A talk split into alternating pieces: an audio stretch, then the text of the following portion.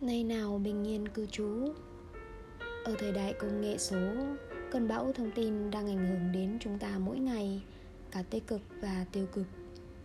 Chúng ta dung nạp không tin Để hòa mình theo dòng chảy đương đại, Để song hành cùng sự đổi mới.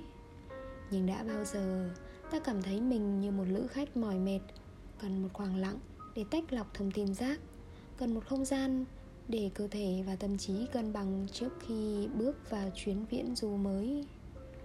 Chọn một không gian cho tâm hồn cũng giống như chọn một người bạn tâm giao.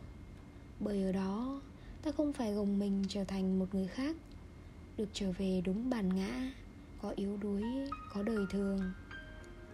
Quán thanh xuân có lẽ là nơi trốn bạn cần mỗi lần nghỉ mệt, sự ấm cúng, nét thanh tịnh, không gian với những khoảng âm nhạc như thiền định với ánh sáng chan hòa, thoang thoảng những mùi dịu êm của những ngôn từ tích cực.